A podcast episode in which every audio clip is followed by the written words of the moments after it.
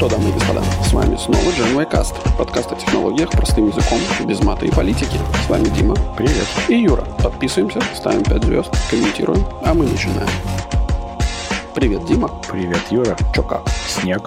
И зима. Самая офигенная погода, на самом деле. Минус 3, минус 5 и снежок. Красиво. Ну да, и тает. Нет, ничего не тает. Да? Очень хорошо. Ну тогда хорошо. Ну тогда хорошо. Не то, что у вас там. Не, у нас тут прям снежком даже и не пахнет. Я думаю, никогда не пахнет. Да. А еще у нас Black Friday, который бьет по кошельку и улучшает настроение. Ну, это что, зря, что ли, целый год работал? Пора как бы и поделиться. Да, да. Просто Black Friday уже и в Nintendo eShop, и в магазинах так просто, и в PSN. Ну да, я тут видел прекрасную фразу. Как же это унизительно идти на работу, потому что ты выглядишь так, как будто тебе отчаянно нужны деньги. Это правда. Помнишь эту старую картинку, да, про котика, что когда я был маленький, я думал, что вырасту и надо будет помогать бедным. Вырос и понял, бедный — это я. Да, да. Кстати, о Black Friday. Ну, Если вдруг кто не знал и кто-то будет покупать Horizon Forbidden West, рассказываю, как сэкономить десятку. Не надо покупать Horizon Forbidden West для PS5. Купите для PS4 на 10 денег дешевле, в моем случае 10 фунтов, и апгрейд на PS5 будет бесплатно. минутка лайфхаков Gen Cast. Да, именно так. Прикольно. Это уже клево-клево. Это их в свое время по голове настучали за то, что они решили делать для PS5 платный апгрейд. И они такие, окей, окей, бесплатный. В итоге они себя сами нагрели на десятку на каждой копии. Я думаю, что они переживут это. Абсолютно. Совершенно точно. Ну, окей, окей. А что у нас по новостям? О, мы обречены. Мы будем снова обсуждать Твиттер. Да, это, конечно, это ужасно, Дима. Это просто ужасно. Тебе не смешно? Слушай, ну, э, в целом у меня странное чувство юмора, поэтому я, наверное, буду не смеяться. И я же сегодня не выпил аперольки перед записью, поэтому, О. да, поэтому все, я буду очень гру- грустный и брутальный. Окей. Опять же, здесь я не в силах это все выложить на таймлайн, я думаю, потому что в течение недели у Маска расстройство прогрессирует и прыгает хронологически, он иногда перепридумывает по несколько раз, поэтому будет бессистемный ржак с моей стороны и грусть с твоей. Хорошо. В общем, Илон продолжает увольнять людей, уволил 80% контракторов, 4400 из 5500 приблизительно. Мгм. Причем увольнение выглядело так. Им об этом не сообщали, им просто вырубали аккаунты. Некоторым контракторам прямо во время работы. Некоторым во время манипуляций с инфраструктурой, например. Ну, то есть ты представляешь. Ну да, а что, правильно, нечего работать на нас, Действительно. Сидят тут, работают не бессовестные. говори. Деньги еще захотят. Вот. Я считаю, что так и надо делать. Вообще нужно периодически с контракторами играть в игру «Я отключил вас от инфраструктуры». Вот, теперь живите с этим. А работу сделайте. Да, да. И еще, знаешь, настаивать такую, с этой с суровым выражением лица настаивать, что типа у нас с нашей стороны все работает, это у вас проблемы, чините и работайте, и чините. Да-да-да-да. Именно так. А потом такие, знаешь, это на телефонной линии. Ни единого разрыва не было. Да. Ну вот. Также Маск увольняет тех, кто с ним не согласен. Причем не согласен и публично, и даже во внутренних сообщениях, например, те, кто возражают ему во внутреннем слэке, тоже увольняются. Ну, потому что нельзя перечить Богу. Мне кажется, что... Ну, ладно, я не буду комментировать это, потому что, ну, тирания – это, конечно, круто. Вот. Э, Не зря он с Путиным периодически разговаривает по телефону. Научился. Это все шутки, если что, сарказм, если кто-то не прочитал. При этом без телефона. У них прямая связь. Да, душевная. Это- да, да, астральный, астральный этот самый подает. Канал. Да. Астральное дупло. Это отсылка к новости дна, извините. И да, да, узурпация так и должно быть. Так, да. Если нам не нравится, что вы говорите, вы не говорите. Потому что вам нечем. Да, мистер Андерсон, как вы скажете, если у вас нет рта? Именно так. Маск пошел резать став дальше. В частности, он разослал оставшимся работникам, я напомню, что до этого он уволил больше половины и так, сообщение, что нужно переходить на новый хардкорный режим. Помнишь, мы смеялись еще, что 40 часов в неделю — это минимум, Да. а 80 — это типа нормально для него. Мгм. Ну вот, и в письме была кнопка «Yes». Если ее не нажать, то считается, что человек сам подал заявление об увольнении, ему выплачивают три зарплаты, и он выходит через дверь. Ну да. Немножко незаконно, законно, немножко не круто, но окей, это Илон. И тут выяснилось, что довольно заметно часть сотрудников не хотят нажимать «Yes» под этим. Угу. В основном разработчики. Угу. И у Илона начались следующие проблемы после этого уже. Далее Илон решил, что, по его словам, Twitter работает на излишнем количестве микросервисов и стал их отключать. Точнее, их стали отключать по его указанию. Окей. На Твиттере это плохо сказалось, давай так мягко скажем начались некоторые проблемы. Ну, окей, да. Ты знаешь, это как иногда бывает, типа, в электронике. Типа, да, этот резистор, он ничего не делает. Он типа здесь зря. Давайте его выпаем. И вообще разобрали, собрали, остались лишние детали, да? Да, окей. Собственно, при этом Илон внезапно прогнулся и разрешил людям работать удаленно, но при этом, на самом деле, это по принципу «царь хороший, бояре плохие», потому что вся ответственность возложена на тимлидов, и если кто-то из работников не будет перформить, уволят тимлида. Вообще огонь. Я считаю, это, на самом деле, отличная схема. Куда уж лучше. Просто вопрос в другом. Кто следующий будет на, на тимлида? Ну, там, наверное, есть это, знаешь, иерархия, ну, такое, да, интересно. Но самое забавное, что когда выяснил Илон наш Свет Маск, что много разработчиков не захотели хардкор, он решил, что и в остальных командах тогда надо увольнять людей. То есть э, все надо команды сокращать пропорционально. Ну да. Он еще сказал же в какой-то момент, что вообще WhatsApp работает, там у него 50 инженеров, и вон какой продукт, а в Твиттере чего. Mm-hmm. То есть э, чувак, мне кажется, не очень хорошо понимает, что происходит. Слушай, Дим, ну так справедливости ради, если что, Э, есть такая теория о том, что 10% э, работников делает 50% работы. А не 90% работы? Может быть, да, может быть 90%, но не Ну, суть, Илон да. идет по этому пути, безусловно. Ну, да, все Но правильно. только проблема в том, что он выкинул самых толковых, в первую очередь. Ну, что поделаешь. Как бы- Лес рубят, как говорится, контракторы летят. Да, контракторы летят, да. Как хорошо полетели контрактор. Я просто поражаюсь тому, что Илон делает. Ну, нормально, не, ну, окей, ну, чувак раз- разваливает э, компанию. Точнее, он... Не, возможно, на самом деле, что там действительно творился такой ад и Израиль, что других вариантов особо и не было. Ну, то есть, мы же не знаем, какая там внутри компании была, собственно, ситуация. Может, там действительно люди ходили возле кулера, только чилили. Он же не зря это самое... Как же- пела монеточка бегали абсолютно голые. Ну, типа того, да. Ты же помнишь, что после того, как он вот написал письмо и начали массово увольняться сотрудники сами, да, то есть он же созвал э, всех инженеров, которые, ну, программных инженеров, программеров, и сказал, типа, принесите частичку вашего кода какого-нибудь, который вы вот последнее время писали и написали. Типа, мы их рассмотрим и узнаем, насколько вы офигенный программер. Ну, это, конечно, так, безусловно, и работает. Ну, понимаешь, как бы, когда он, ну, как бы пишет в письме, что он сам лично проверит, Есть некоторые вопросы сразу. Ну да, не, ну я понимаю, может быть, он действительно сам считает себя неплохим а, Нет. программистом. Нет. Нет, подожди, сам-то No. себя он может считать неплохим программистом. Да, Вот, да, тогда но да. как, как- ну, в конце Да, концов, я но думаю, нет. что там останется Маск и э, уборщица вот, в этой И компании. инвалид, который не смог уйти. Да. Он хотел, но у него не вышло. Как вы можете уйти из нашей компании, если у вас нет ножек? Именно так, да. Его и так увольняли, и сяк увольняли. Да. Все, кто уволились из нашей компании, улетят на Марс.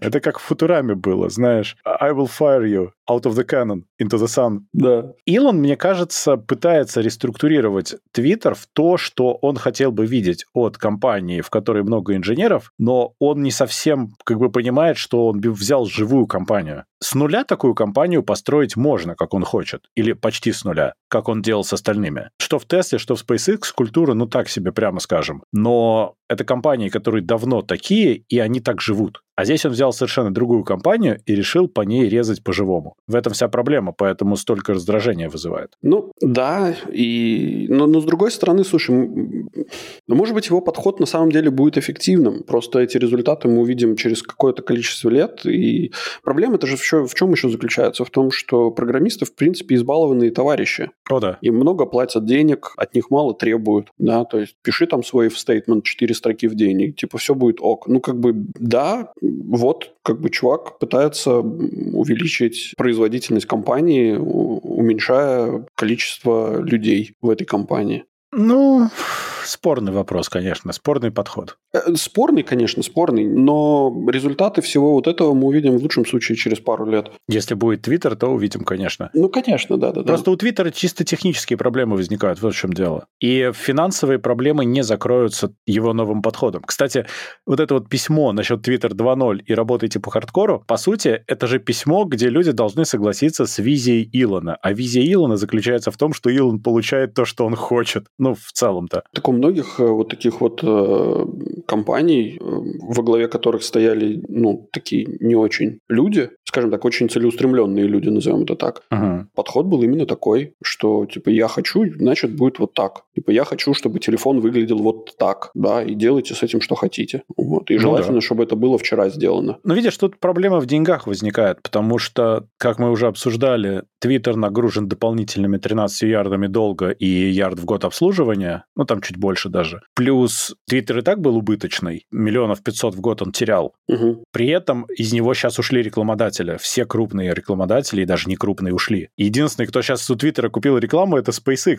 Ну, то есть сами у себя, по ну, факту. Да. Ну, слушай, еще раз говорю, что в целом убыточность на стыке, скажем так, эпох, назовем это так, это нормально. То, что у Твиттера есть нагрузка в несколько миллиардов, ну окей, ну да. Но если у Маска есть желание и время, и достаточное количество денег, чтобы все это платить, ну почему нет? Да, ну тут мы вспоминаем про долг и беде, да, и у нас становится грусть. Ну так не получается, так пока математика ни у кого еще не работала. Но Илон с Марса, возможно, там математика другая. Да нет, там, все, там точно такая же, скорее всего, математика, просто вопрос в том, в каком периоде времени он э, видит развитие компании. Ну для этого ему нужны нелимитированные ресурсы на какое-то время. Ну, у него есть контракты с SpaceX, потому что они купили рекламу там. Ну да, это верно. Но видишь, я введу все к чему. Что, во-первых, он начал разбанивать забаненные аккаунты, угу. которые были навечно забанены, и он вообще-то говорил, что так делаться все-таки не будет, а там будет какой-то совет и так далее. Он разбанил уже несколько человек, включая Трампа. На Трампа подписались на момент нашей записи 25 миллионов человек, хотя Трамп ничего туда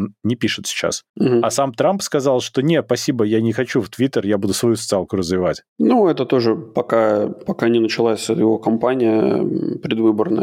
Потом может использовать. Я не, не сомневаюсь, что если у него будет возможность, он использует. Но тогда перед Илоном встанет следующий вопрос, банить ли Трампа снова, когда он начнет нарушать Конституцию, или когда выяснится, что он таки что-нибудь там призывал, потому что расследование вообще-то идет. Да, но какое это имеет отношение к самому Илону, собственно? Это никакого О, отношения. большое. Понимаешь, Илон же сделал еще одну логическую ошибку внутри себя, так сказать. Он же сказал, что... Внутри, между двумя своими личностями. Я не знаю, сколько у него там их. Минимум четыре, я думаю. Угу. Ошибка заключается в том, что он сказал, что Twitter, по сути, это компания про код и серверы. Ну да. Он в корне не прав. Это компания про социальную сеть и модерацию. Нет, на это самом продукт, деле. который он, он создает, а продукт, который генерируется кодом и серверами. Да-да-да, но it's a company about code and servers или что-то в этом роде. Это не совсем так. То, что он упомянул, это средство. А сама компания, неважно, что у нее внутрях крутятся и какие неонки там горят, понимаешь? Там важно, что снаружи. А снаружи это контент, пользователи, социальный граф и модерация. В этом все дело. И это то, с чем у него основные проблемы будут. То есть он даже не начал погружаться в эти проблемы, потому что есть регуляции, которые четко говорят, что можно, что нельзя делать. И так как он понимает, мы уже говорили, так как он понимает free speech, это неправильно, так не бывает. Он понимает free speech таким образом, что каждый говорит то, что он хочет, и ему за это ничего не бывает. Free speech работает вовсе не так. Ни в одной стране мира он так никогда не работал. Ну, и, и, как бы его это настигнет рано или поздно. Ну, слушай, когда настигнет, тогда он будет э, заниматься этим вопросом. А сейчас у него другие, видимо, цели, и он не особо запаривается. Но, опять же, я видел несколько интервью Маска, и то, как он говорит, то, как он мыслит, как мне кажется, он мыслит немножко с другой стороны вообще. Скажем так, он думает не так, как принято думать в обществе. Это точно. И это сильно ломает шаблоны людей, которые его слушают. Понимаешь? В тех вопросах, которых, ну, во всяком случае, вот в том интервью, которое я слушал, э, когда ему задавали вопросы, он отвечал абсолютно правильно. То есть там не к чему было придраться. Но, но то, как он это говорил, это было очень шокирующе. И заход тоже с неконвенциональной стороны происходит. Ну да. И то, что он сейчас делает, по факту, это то же самое, просто ну, общество не приемлет таких радикальных мер решения проблем каких-то, да, то есть, но общество смотрит снаружи, а Маск смотрит изнутри. Я ни в коем случае не оправдываю его, да, то есть я не говорю, что он делает правильно, но это его подход, и у него достаточно средств для того, чтобы вершить такие дела. Ну вот посмотрим, вот посмотрим, насколько у него средств достаточно. Тем более, что видишь, вот с этой Twitter Blue подпиской, на самом деле же это была одна большая проблема, mm-hmm. ее обрубили и сказали, что 20 какого-то там, не помню какого, запустится новая Twitter Blue, вот в которой вот прям точно все будет в порядке. Что-то мне подсказывает, что ничего в порядке не будет. Более того, они там придумали, что ладно, первые там 90 дней аккаунт новый не сможет получить верификацию, что они там что-то исправят. Но, понимаешь, еще до запуска Blue в его провальном варианте работники Твиттера подали Маску семистраничный документ, в котором они описали все проблемы, которые это несет. Он все проигнорировал, запустил, и все произошло так, как мы видели. Угу. Сработал их вариант самый апокалиптичный из этого документа, как раз-таки. Ну, окей. То есть, вообще-то, риск ассессмент это не случайная вещь, ее не просто так изобрели, и вообще надо как бы ее учитывать. Маск ее не учел. Он решил, что он above the law. Это не совсем так. Ну да. И то, что ну... они собираются перезапустить этот Twitter Blue, окей. А зачем? Ну, то есть его план монетизации Твиттера не решает монетизацию Твиттера никак. Ну, он заработает на этом Twitter Blue что-то типа 40 лямов в год. Это вообще капля в море, это ни о чем, это смешно в контексте существующих проблем. Ну, возможно, это просто не, как это сказать? Возможно, это просто подушечка под проблемы, которые...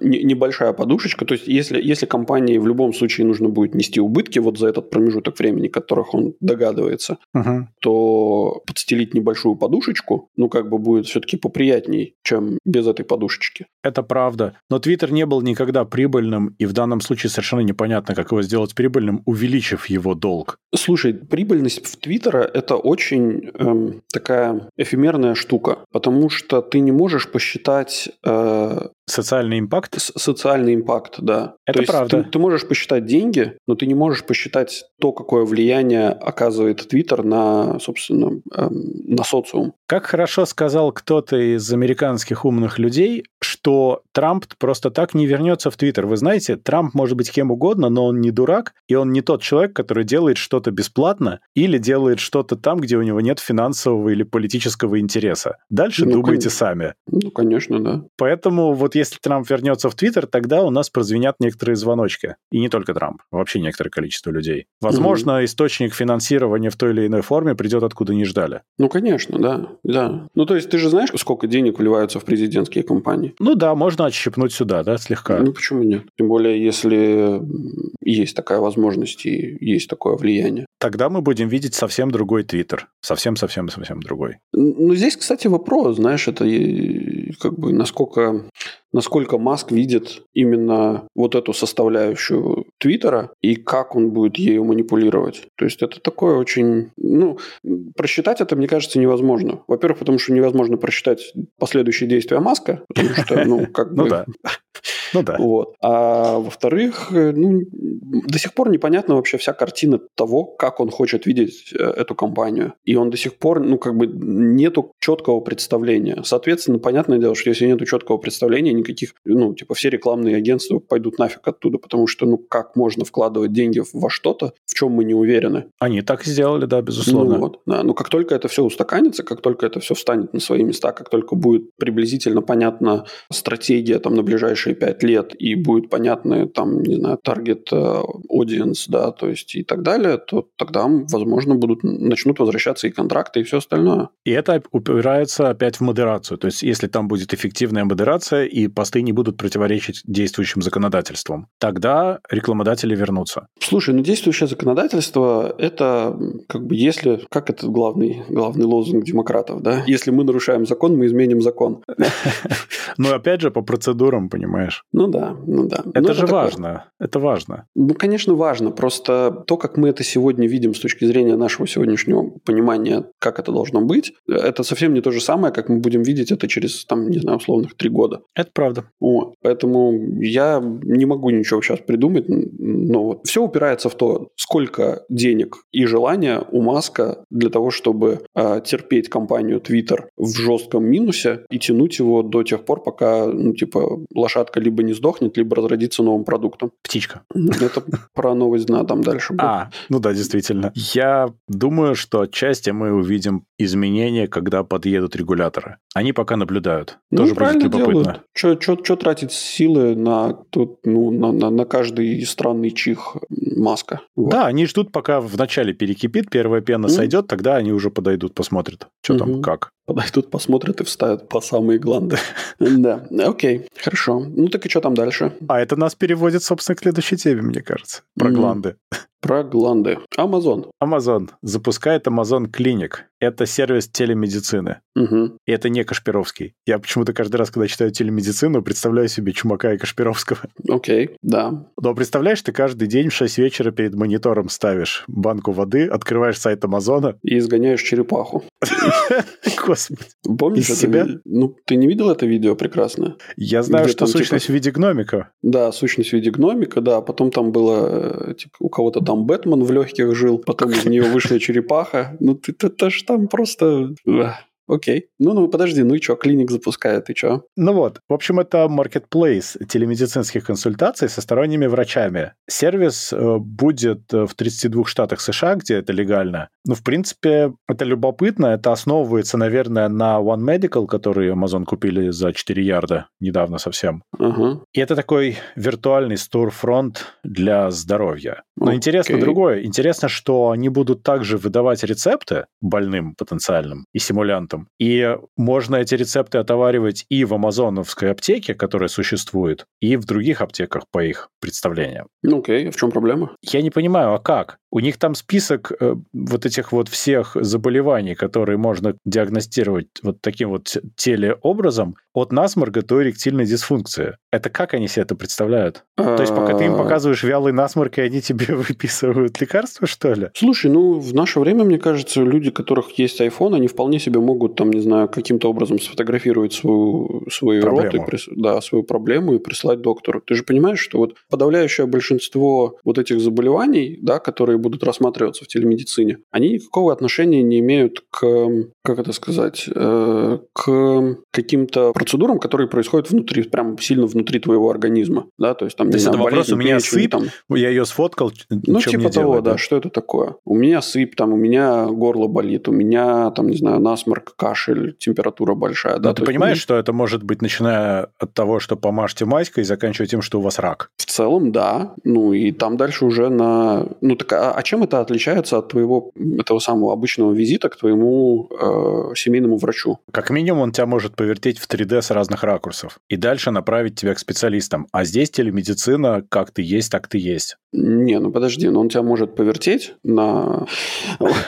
Вот, но... Стетоскопе. Да. Это все зависит от того, насколько что-то требуется, да, то есть что-то требуется дополнительно. Ну, в конечном итоге ты можешь заплатить за сессию, рассказать свои проблемы, а доктор тебе скажет, извини, короче, удаленно эту проблему решить нельзя, тебе стоит обратиться к врачу в больницу. Потому Ну что вот. требуется вот там, не знаю, компьютерная томография, МРТ, стетоскоп, э, ректальный градусник и так далее. Ну да. Одновременно ректальный градусник и кобра. Да, Две кобры. Ну Да. вот. Ты, кстати, знаешь, да, что когда два человека целуются, они собой формируют о- очень огромный тоннель, который начинается и заканчивается анусом.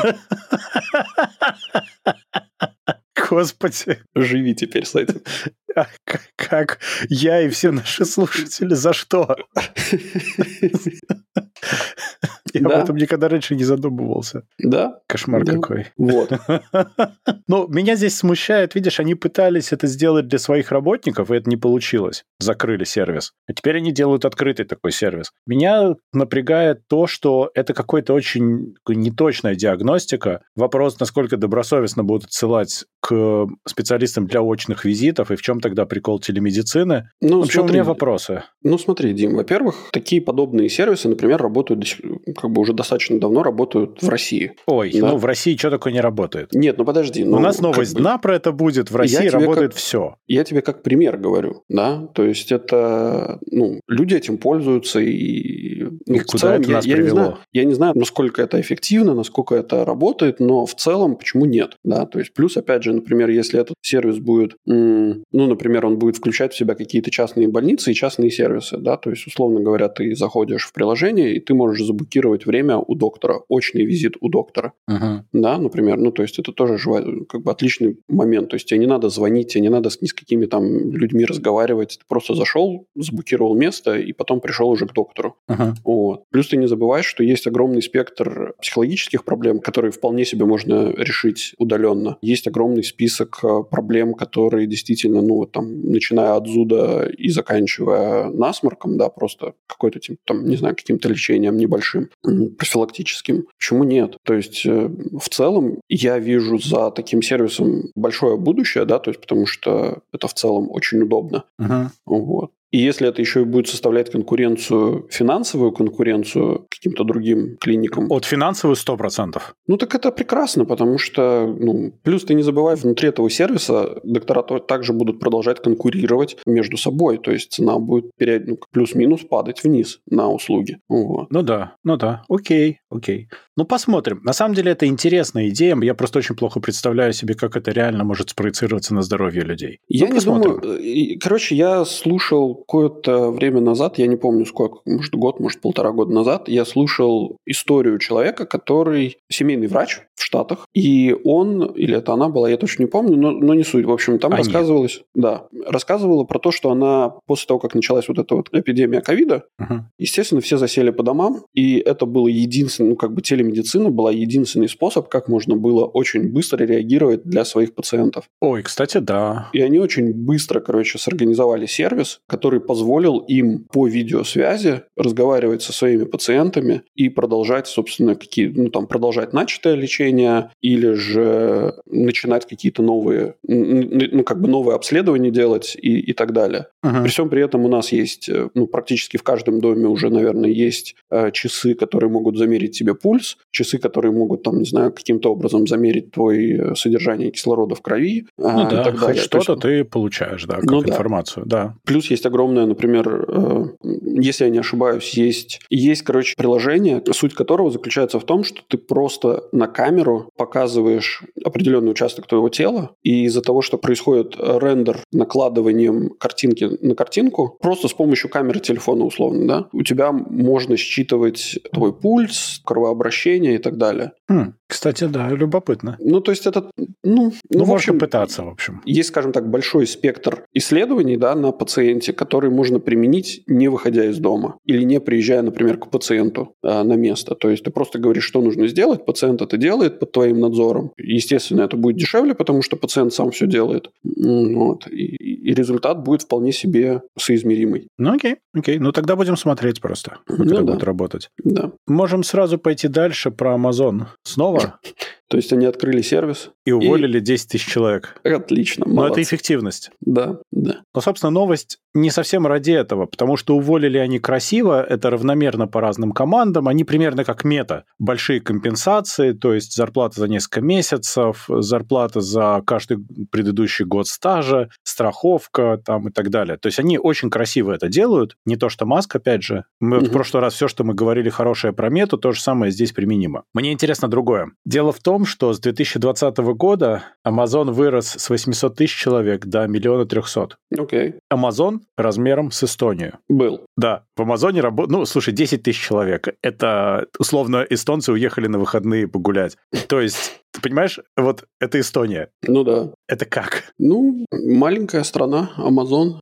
Ну ты же, кстати, не забывай, что Амазон, он же э, как бы распределен по очень большому количеству стран. Конечно, вот. но все равно. Поэтому... Не, ну я, я, честно, я не понимаю, ну как бы я вообще не представляю, как можно руководить такими огромными компаниями. Ну то есть мне в целом жалко любого президента страны, да, потому что под его руководством, ну, условным руководством находится огромное количество просто людей. У каждого из этих людей есть свое особенное мнение, вот, и и у каждого из них есть свой взгляд на то, как должны соблюдаться его права. Поэтому, конечно, с этим очень тяжело, и мне очень жалко руководителей этих компаний. Бедные. Они, нет, они очень богатые, но они при этом очень-очень бедные люди. Но, с другой стороны, в Амазоне известный факт, что если ты не умеешь писать в бутылочку, чтобы не бегать в туалет, то ты не можешь работать в Амазоне, как минимум на складах. Я вообще, на самом деле, не совсем понимаю, чего, чего они все еще... Ну, они, я знаю, перевели один склад Амазона на вот эту роботизированную... Э, не бойся этого слова, руку. Не руку. Как это? Эти маленькие роботы, которые ездят, у них там коробки раскладывают. У них целая комбинация роботов там. Я да. имею в виду, комбинация, э, синергия роботов происходит. Там есть вот эти руки, которые сгружают, есть тележки автоматические, которые ездят. Ну да. Но они же переходят, они плавно переходят, нельзя сразу. Это же пилотные проекты, они пытаются. Ну, у них есть один склад, который вроде как работает, да. а как бы больше они нигде вроде бы и не, не применяли это. Или бы применяют, но очень-очень так лимитированно. Но это сложно внедрить, потому что я думаю, что нужно убедиться, что весь склад построен точно-точно как надо, и нигде нету недочетов. Ну, может быть, да. Что он мапится ровно, что нигде ничего условно не торчит, знаешь, из-за угла. Ну да. Ну, до сих пор не понимаю, зачем, что они не это самое, не вложат каких-нибудь несколько миллиардов на реновацию, там, скажем, не заложат себе в pipeline на следующий год, например, реновацию какого-нибудь склада и внедрение вот этих роботов. Одна из проблем заключается в том, что в части мелких городов, например, в США,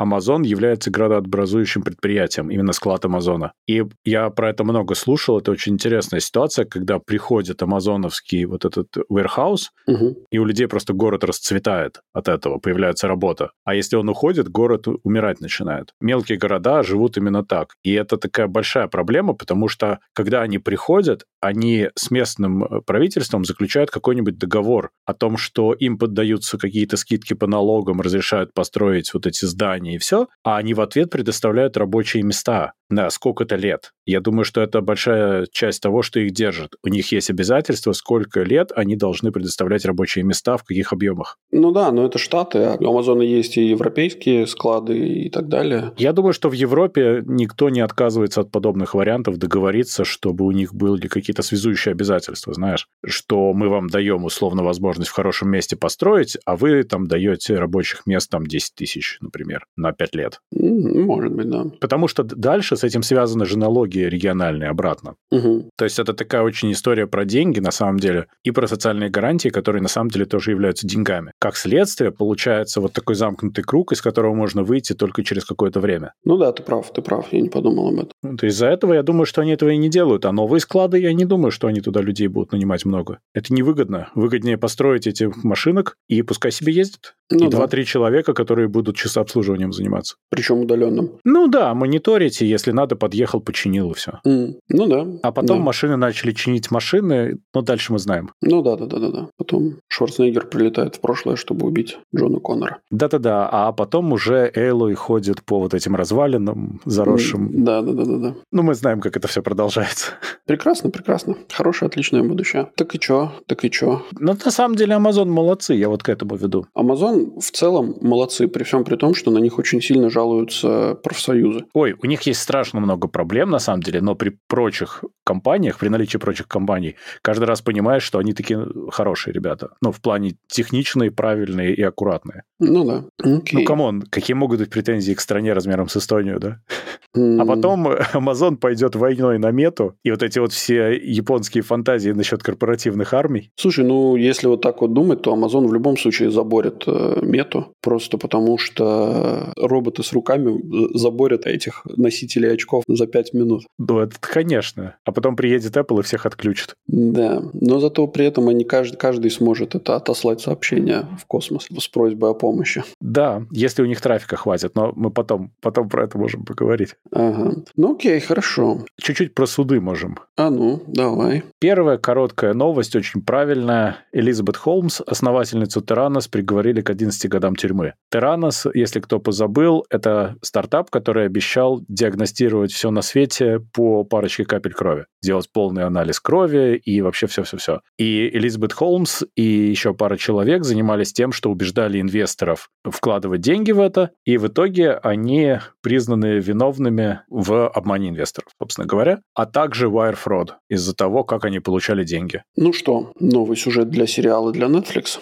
Ну да-да-да, Inventing Elizabeth, я понимаю. Нет, Inventing Holmes. Нет, нельзя, потому что если Нола Холмс, и будет конфликт. А, Могут перепутать. Да-да-да. Ну ладно. Но у нас есть Inventing Bankman, Inventing Elizabeth. Да-да-да-да. Окей, хорошо, собираем цветник сериалов. Но я на самом деле думаю, что ее должны были бы, может быть, и на больше приговорить, потому что это один из важных прецедентов, который не должен бросать тень на культуру стартапов и вот всего вот этого. Потому что это так же, как с криптой, то, что сейчас происходит из-за FTX проблемы. То же самое и она вызывает проблемы в отношении стартапов. Поэтому надо показательно, как бы, к сожалению, как это не звучит, наказывать для того, чтобы отвести удар от всех остальных, на мой взгляд. Тем более, ты прав, она выйдет раньше, чем э, вот эти года, конечно же. Но тут важен прецедент типа не укради, а то будет больно. Слушай, ну, во-первых, 11 лет это прям реально дофига. Ну, то есть ты, ты просто не представляешь себе, что такое 11 лет. Ну, представляю, у меня дети этого возраста есть. Ну да, но когда ты смотришь за детьми, это типа одно, а когда ты закрыт э, в камере с другими непонятными товарищами... Когда ты смотришь за детьми, ты закрыт с ними дома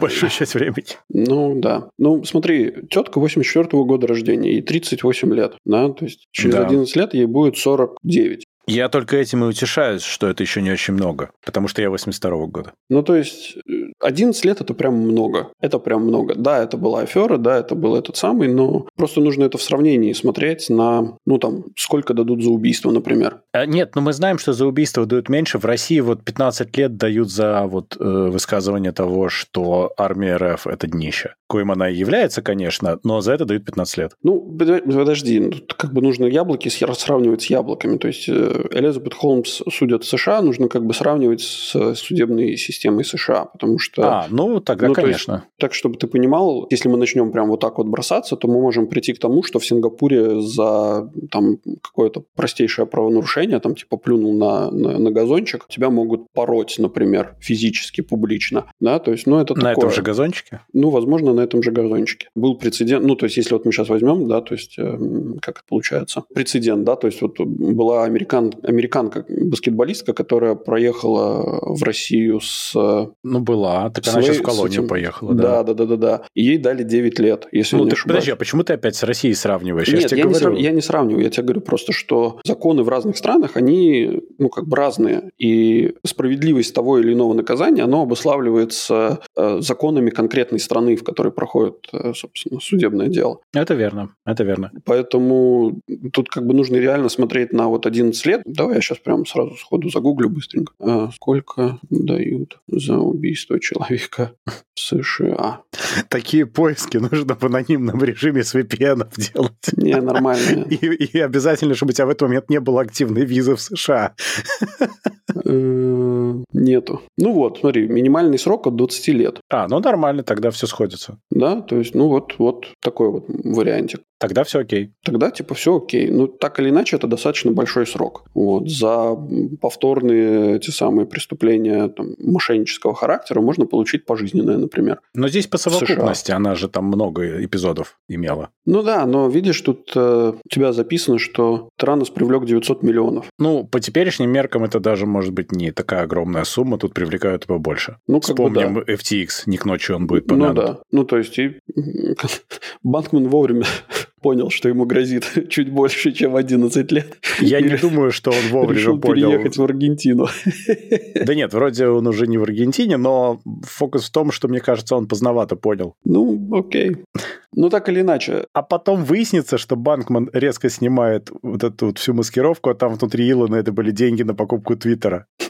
Интересная теория. Так или иначе, ну, конечно же, ну, преступление должно быть наказано, да. Как мне кажется, ну, правильно, не надо обманывать инвесторов, тем более э, не надо, ну, как бы воровать деньги, по сути. Воровать плохо. Воровать плохо. Можно присесть на 11 лет. Ну, тогда пойдем дальше. Google тоже воровал, но Google отделался деньгами. А, Google воровал. Ну, потому что Google юридическое лицо, его нельзя посадить в тюрьму на 11 лет. А как ты его посадишь? Он же каменный. Он же каменный, да. Там был иск от 40 штатов по поводу того, что Google трекал локацию людей, хотя люди об этом не знали и даже наоборот были уверены, что выключили трекинг локации. А Google и на андроидах, и на айфонах сохранял location history, себе закачивал и использовал для своих целей. За это Google понесет штраф 332 миллиона, причем это урегулирование по иску. Это не судебное решение даже. Слушай, а тебя не смущает, вот извини, конечно, что у тебя написано 332 миллиона, а в самой э, адресной ссылке написано 392? А может быть и 392. Слушай, а может я ошибся? А 392, но это все меняет, конечно. Ну, это прям сильно. Ну, хорошо, 392 миллиона. Ты, слушай, это для меня примерно одно и то же. Я и одного-то в жизни не видел. Возвращаясь к шутке, которую мы рассказали в самом начале. Да. Ну, окей. При этом любопытно, что месяц назад примерно в Аризоне уже был подобный иск Гуглу, и они выплатили тогда 85 миллионов. То есть Google на самом деле сейчас притягивают раз за разом по одним и тем же вопросам, что они собирают информацию о людях без согласия людей. И даже наоборот, иногда обманывая, говоря, что она не собирается. Кстати, в части регулирования написано, что они должны сообщить, что трекалось в течение периода, который рассматривался, и сказать, как сейчас выключить так, чтобы оно реально выключилось. Окей, а теперь включаем небольшой калькулятор и считаем. Ой, да, и по 5 баксов каждому пострадавшему будет, да? Не-не-не, Аризона э, подала в суд на Google, и Google выплатила 85 миллионов. То есть один штат получил 85 миллионов. Да. А сейчас 40 штатов требуют у Гугла 392 миллиона. То есть получается, что на каждый штат будет по 9,8 миллиона. То есть Аризона почти в 10 раз умнее. Больше, ну да, да, в 10 раз почти. Ну, молодцы Аризона. Ну то есть... Go Аризона. Ну то есть с точки зрения Google им, мне кажется, даже скидку сделали. Ну я думаю, что тут скидка за количество была. Ну, возможно, да, но Нарушай так или иначе. Ну, так или иначе, да, то есть вот.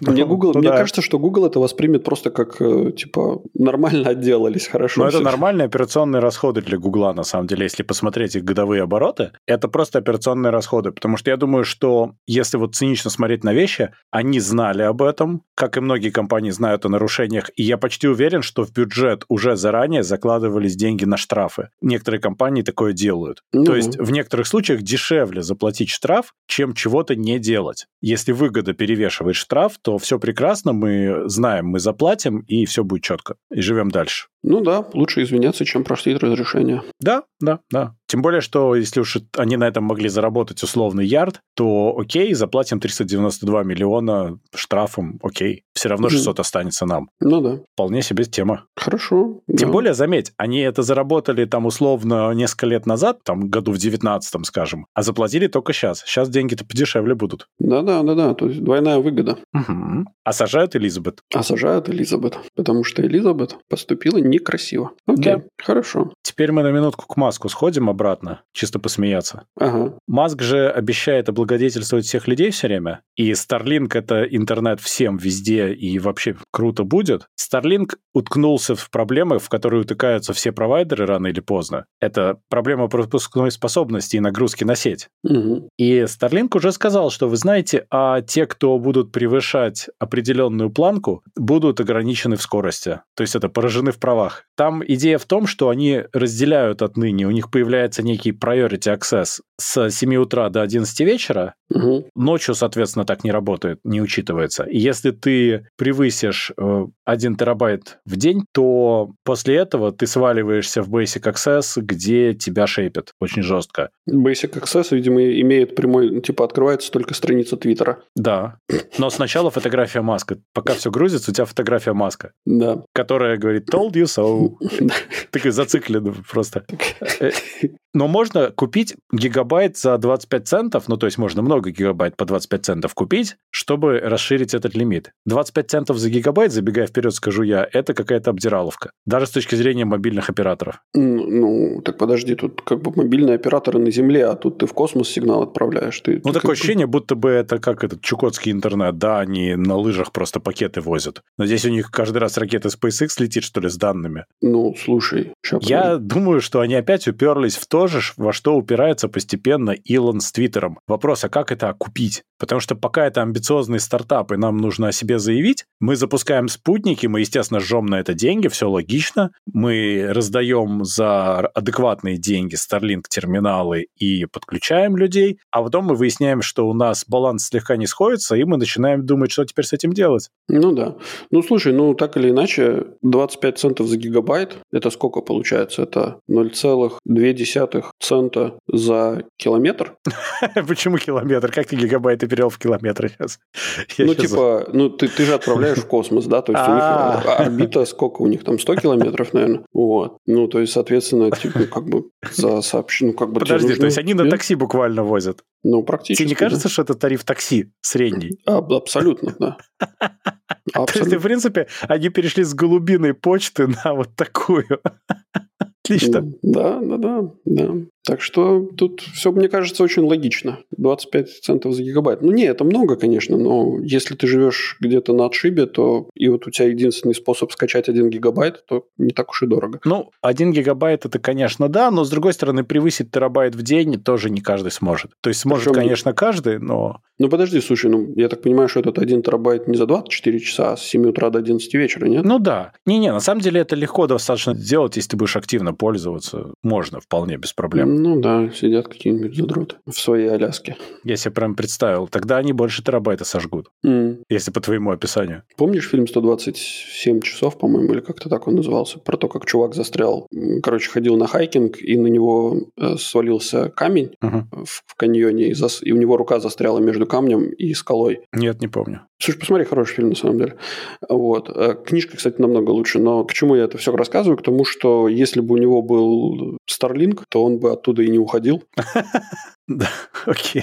Что-то ты мне напомнил историю чувака, который, собственно, стал прообразом героя фильма «Терминал». Он тут на днях умер. Да, к сожалению. Да, да. Печальная история. Удивительная тоже история у человека. Да. Да. Чего-то хотел достичь в жизни. Да. Ладно, Пойдем тогда дальше, к тем, кому, наверное, удалось. А ну. Apple. Через два года они планируют постепенно начать переключаться на чипы, произведенные на заводах TSMC в Аризоне. Не кажется ли тебе, что Аризона здесь не случайно? Только что уже была Аризона.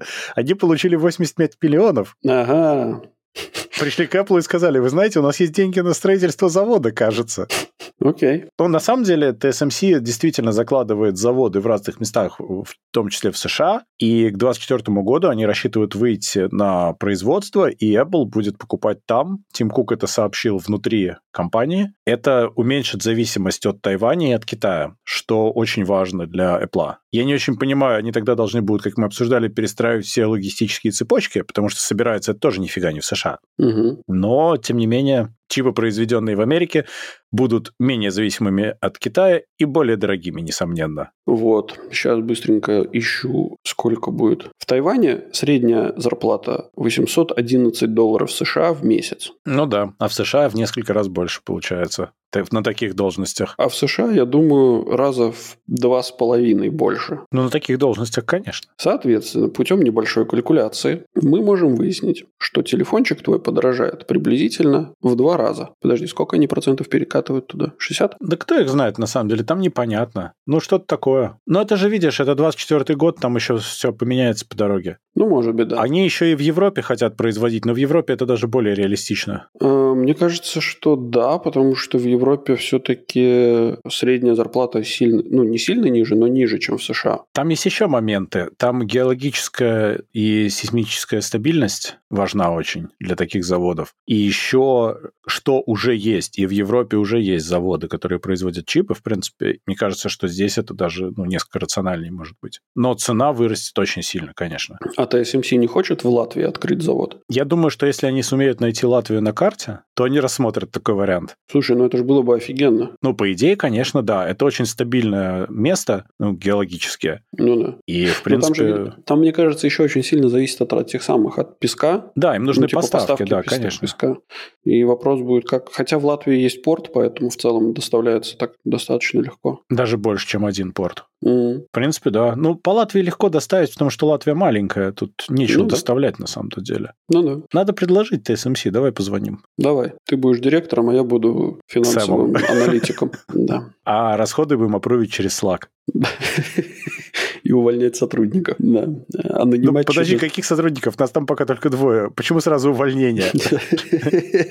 Как это получилось? Окей. Или мы уже сразу рентабельность начали обсуждать, а там некоторые проблемы? Да, да, да, да, да. Ну, такое, такое. Ну, прикольная идея. Так, у нас еще есть про чипы, это Qualcomm. Qualcomm никак не успокоится, и они сделали еще один бренд чипов, называется Orion. О, боже. Это должно было тебя переполнить восхищением. А, о май. Оу, май.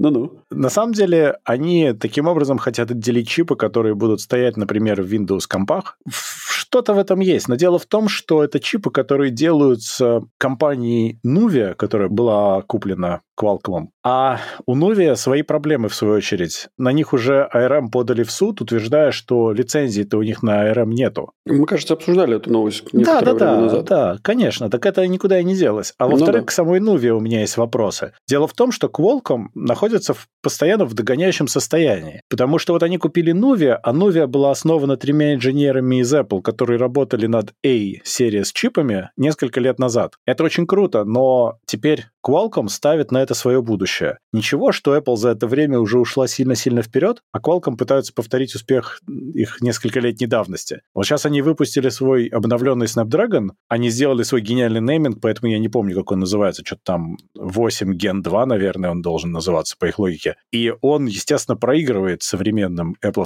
чипам. Более того, он даже проигрывает предыдущему поколению A-чипов Apple. А тут э, они туда же Orion запустили. Ну, слушай, ну, то, что инженеры работали над чипами А-серии, это совсем не значит, что они продолжают работать над теми же чипами э, в Qualcomm, ну, или в Nuvia, не, не суть. Нет, она ради этого была создана. Пытаться повторить успех. Ну, ну, такое. Если честно, я не совсем уверен, что они ничего не делают для того, чтобы каким-то образом это все усовершенствовать. Вопрос в другом, получается у них или нет. Но Я боюсь, целом- что нет, потому что, видишь, а, M-чипы у Apple, ну, просто из другой какой-то вселенной по скорости. Это очень заметно, и Qualcomm даже догнать не может ничего из этого, к сожалению, пока. А Windows им в этом никак не помогает, потому что, собственно, мы уже тоже обсуждали, это все довольно плохо оптимизировано, софт не оптимизирован, и поэтому даже на неплохом чипе это работает плохо. Как следствие, новый бренд, я не думаю, что их как-то спасет, им нужно выпустить что-то, что будет, ну, заметно быстрее, чем то, что они делали до этого, иначе все это не имеет никакого смысла. Потому что чипы сами по себе неплохие, но просто они, в принципе, не способны конкурировать с тем, что делает Apple. Пока что. Одним словом, им нужно сделать что-то большое, новое и чистое, и крутое. Слушай, а почему ты не думаешь, что Nuvia не,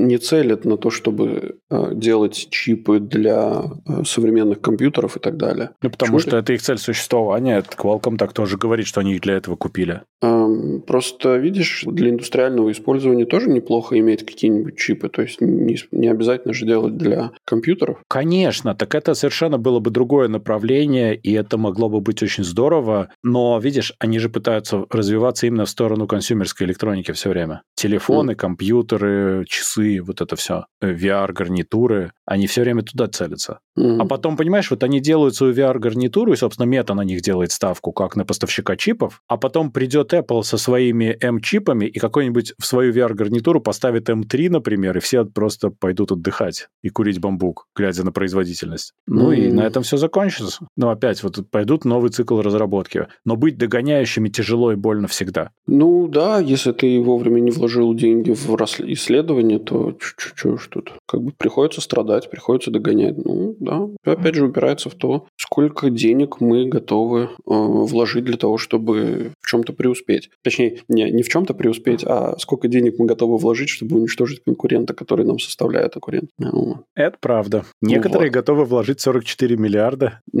Я же говорю, в сердце Твиттера лежало что-то ценное. Ну да, да, да. Уф, окей, хорошо, хорошо. Ну и теперь у нас есть великолепные новости дна, я думаю. Слушай, ну новости дна у нас прям такие про здравоохранение, я бы сказал. Забористые. Да, забористые. Ну, давай. Первую новость дна принес я. Меня расстроило, что это в «Коммерсанте», но новость шикарная. В Минобороны России рассказали о восстановлении конечностей раненых на Украине военных через 3D-моделирование. На Да, Украине, прошу прощения, это потому что «Коммерсант», а не потому что я. Угу. Рассказали они там совершенно замечательных вещей, что, по их словам, в госпитале Бурденко специально для раненых солдат внедрили способ 3D-моделирования имплантов, а также целых конечностей, которые восстанавливают утраченные суставы, кожу и мышцы. Несколько человек уже прошли процедуру и снова вернулись проходить службу. Что они курят, я не знаю.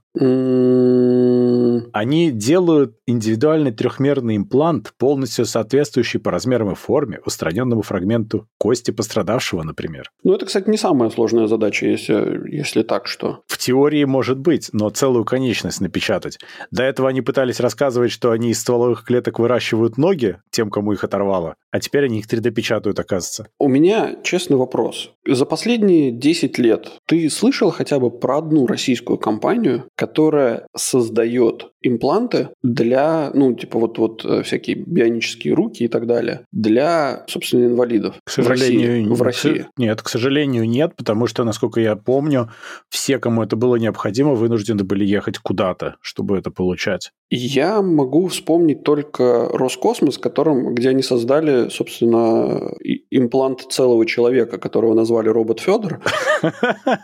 Он имплантируется вместо пострадавшего в реальность. Ну, он же, он же имплантировался вместо пострадавшего на, на МКС. Вот. Чем там сломал и был депортирован на землю после этого. Вот, это как, как бы шутки шутками, но да, почему-то я не слышал. Как бы напечатать часть кости – это нетривиальная задача, которую можно потом, ну, опять же, из каких материалов? То есть, Но у них же много людей. Они из людей это делают, я думаю, из других. Ну, можно, да, навер- наверняка можно, да, но нужно, видишь, подбирать по размеру все правильно, чтобы было.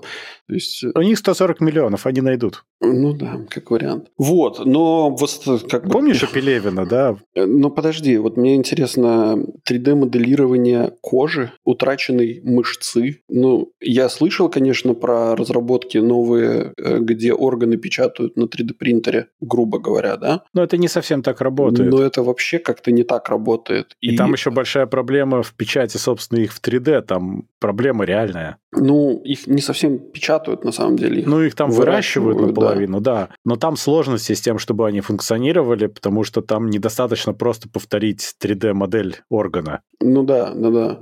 И более того, вот мне тут интересно, отлично, да. Сейчас, подожди. Кто из них там вернулся уже, где тут было написано? Ой, там прям вернулись проходить службу, по их Прямо словам. вернулись, да? Прямо Проходить вернулись. Прямо уже все. Уже прям проходят. Не, ну слушай, а как бы это возможно и правда, да? То есть вот, допустим, у человека оторвало ноготь, вот, ему напечатали новый ноготь, и он вернулся как бы на службу. Но если оторвало ногу, Так слушай, может быть, у них стоят эти дешевые китайские 3D-принтеры, они печатают телесного цвета пластмассы и, значит, ногу. ну, возможно, да, что нет. Прямо госпитализированные напильником ее обрабатывают до полной формы, потому что печатают они кубик. И все, и погнали. Ну, в общем, я не Опять же, знаю. ботинки не надо давать солдату тогда. Сенатор Эдуард Исаков, господи. А чё? Сенатор. Мне, мне очень нравится, что они все там сенаторы. Я так и представляю, как они там ходят в тогах все. Да. Ну, прям, да, Древний Рим. Э, Сенатор в России. Кто это? Что это за должность такая? Э, Сенатор Российской Федерации, представитель всех субъектов Российской Федерации в Совете Федерации, Верхней Палате Федерального собрания. Господи, боже мой. То есть вообще никто и звать его никак. Да. И орган совершенно мифический, потому что это все плохо работает. Точнее, не Окей. работает никак. Ну, понятно. Э, Ну, что же могу сказать? Отличное начинание, красивая затравочка. Ждем э, бегающих в бионических ногах военных. Вот. Только почему-то мне кажется, что бегать они не будут. А нет, бегать они могут ты бесконечности, по-моему. Последние месяцы показываешь, бегать вот что они бегать умеют. Но я предлагаю на самом деле не останавливаться на этом и сразу же как бы использовать генетическую, внедрять ген э, этой самой ящерицы, чтобы э, сотрудники, пострадавшие сотрудники на поле боя могли забраться под камень и отрастить себе новую конечность сразу же во время боя практически, не, не отходя, так сказать, от кассы. Ну да, и хамелеона, чтобы одежду не выдавать. Да, им вообще ничего и не они прям есть... голышом мимикрируют да. под местность, отращивают конечности, вообще суперсолдаты. Да, да, да. А печень вырезать, чтобы не бухали. Отличный сценарий для, для сериала Netflix.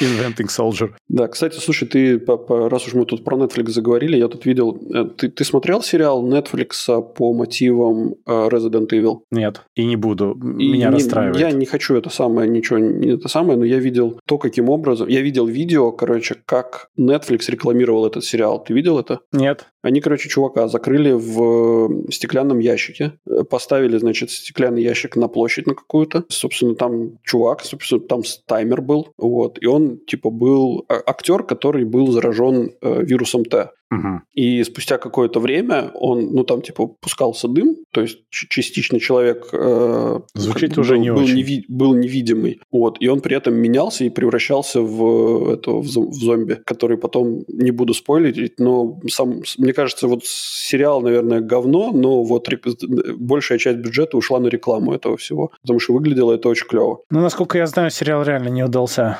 Ну, в целом, как бы я считаю, что из, все, из всего, собственно, Resident Evil э, хорошо получились только вот игра последняя и, и, и первая, первый фильм, соответственно. Вот, а все остальное как-то вообще нет. Остальные фильмы это guilty pleasure такой. Ну, типа того, да. Просто там на Милу Йовович посмотреть, которая тоже не особо вполне перформила. По поводу бегать и солдат был смешной мем по солдат спрашивает, как будет перемога по-русски. Победю. Нет, побежу. А, да, побежите, побежите. Смешно. Так, Ой. у нас есть второй да, вторая новость дна, которая звучит следующим образом. В Ленобласти местная жительница 6 лет следит за дуплом.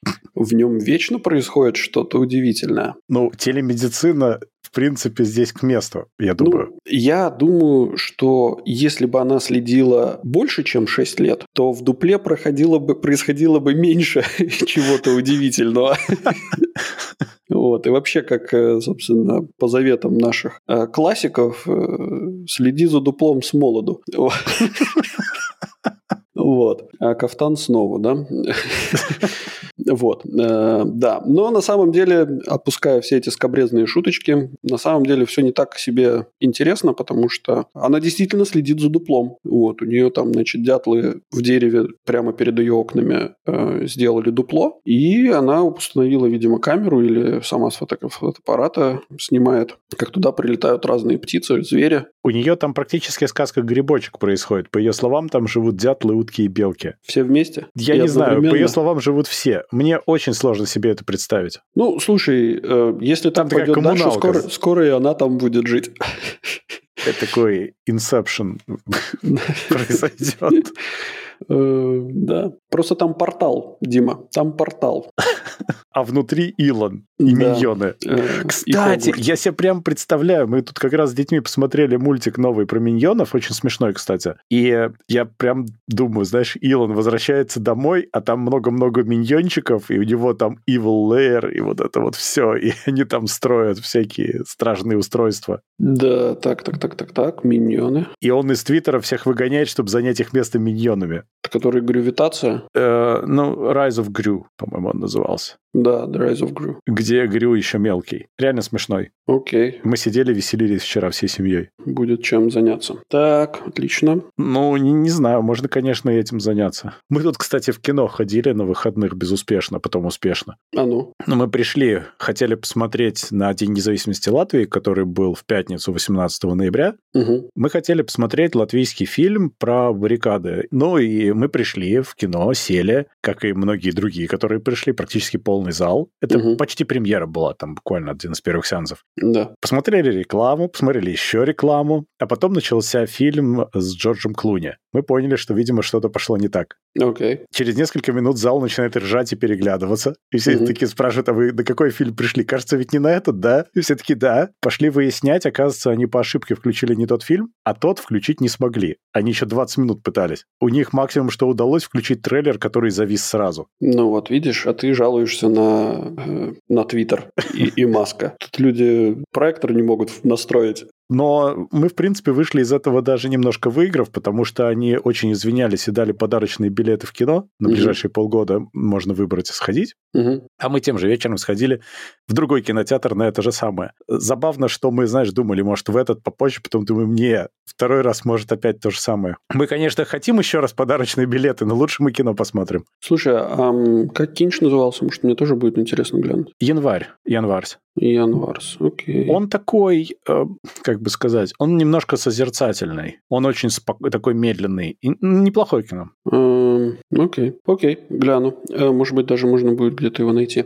Первые А- две трети фильма очень серьезные вайбы ассы происходят по Ага. стилю, а потом прямо грустно, потому что я очень хорошо помню это время, хотя мне было не так много лет, но это просто нашу семью лично касалось, и я очень хорошо помню эти дни. И заканчивается, собственно, гибелью репортеров на Бастионке у нас, и М, я этот вечер помню очень хорошо, потому что Мгм. там э, друзья погибли, друзья семьи. м, Поэтому прям, да, прям такой серьезный фильм в этом смысле. Там очень ощущения хорошо переданы, непонимание того, что происходит, и желание людей в этом участвовать, и каких-то вот, ну, порывов чего-то добиться, и непонятно, куда вообще бежать, чтобы это добиться. Ну да. А мы вчера буквально посмотрели фильм «Главная роль». Испанский фильм с э, Антонио Бандерасом и, и Сальма Хайек. Нет, не Сальма Хайек. Испанская эта актриса очень похожа на Сальму Хайек. М, Не знаю, ну окей. Сейчас, подожди, найду. Пенелопа Круз. А, окей. Вот, и это такой, э, он очень тоже такой ровный, спокойный фильм, но это такой степ над всей киноиндустрией, что просто жесть. Это, там, там очень интересный финалочка, очень интересная, но, блин, это такой жесткий степ. Тоже в целом, наверное, рекомендую, если вот, ну, нечем прям сильно заняться вечером и не знаешь, что посмотреть, ну, наверное, стоит глянуть этот Надо попробовать будет, надо посмотреть. да, да. Так, ну подожди, так по пр- про мы будем Ну, что-то а дальше разгонять. дупло? Ну, дупло, ну, женщина, ну, наблюдает, дело житейское. Да, да. Утки, белки, дятлы. Нормально. Практически это Рождество в Саус-парке. А потом они все становятся злыми и уничтожают человечество. Абсолютно нормальная ситуация. Мне вообще, ну, как бы у меня, как любителя теорий всяких разных эм, и, и разного всякого бреда, меня всегда задевает, ну, как бы, если кто-то следит за каким-то дуплом, то кто-то следит за другим дуплом. Ну, либо, нет, подожди. Из если, кто, если, если ты следишь за чьим-то дуплом, то кто-то следит за твоим дуплом. Но это нормальное состояние России, я думаю. А, понимаешь, если она будет достаточно долго наблюдать за этим дуплом, она заметит там внутри блик бинокля. Все эти дятлы были маскировкой. Да-да-да, да. Иноагенты следят. Не, ну а что, все птицы, в принципе, не- которые перелетные, они явно же иноагенты. А, ну да, они получают деньги из-за рубежа питанием. А, да, они улетают. Без виз почти Без наверняка. виз, да. Скорее всего, нарушают этот самый пограничный Границы, контроль. да. Вот, поэтому тут надо с этим разобраться, с этим вопросом. Более того, они пожалуйста. имеют собственность за рубежом, у них же там гнезда. Да, кстати. Вот кстати, сволочи. Да, да. Поэтому, уважаемый гражданин майор, Они еще могут насерить на солдата и дискредитировать таким образом армию. деморализовать. Это смотря куда попадут. Пожалуйста, гражданин майор, мы знаем, что ты нас слушаешь. Прими меры в отношении перелетных птиц. Я считаю, что тут надо бы разобраться. Завтрашний указ Путина. На территории России запрещаются перелетные птицы. Да, да. Ну, такое, такое. Я с этим, в принципе, наверное, смогу ужиться. Ну что же, на этой замечательной новости мы с вами прощаемся. Напоминаем, чтобы вы не забывали подписываться на наш подкаст по ссылке в описании. Или ищите нас на всех подкаст-площадках интернета. Рассказывайте о нас вашим друзьям, врагам, коллегам и просто людям на улице. Ставьте нам хорошие оценки и оставляйте ваши комментарии, которые будут греть наши сердца всю эту неделю до следующего выхода вашего любимого подкаст-шоу Gen Ycast. А если вы хотите поддержать этот проект, то вы можете это сделать, став нашим патроном по ссылке в описании. Сегодня вместе с вами следили за чужим дуплом Димы из Латвии Пока. и Юра с острова Мальта. Всем пока-пока.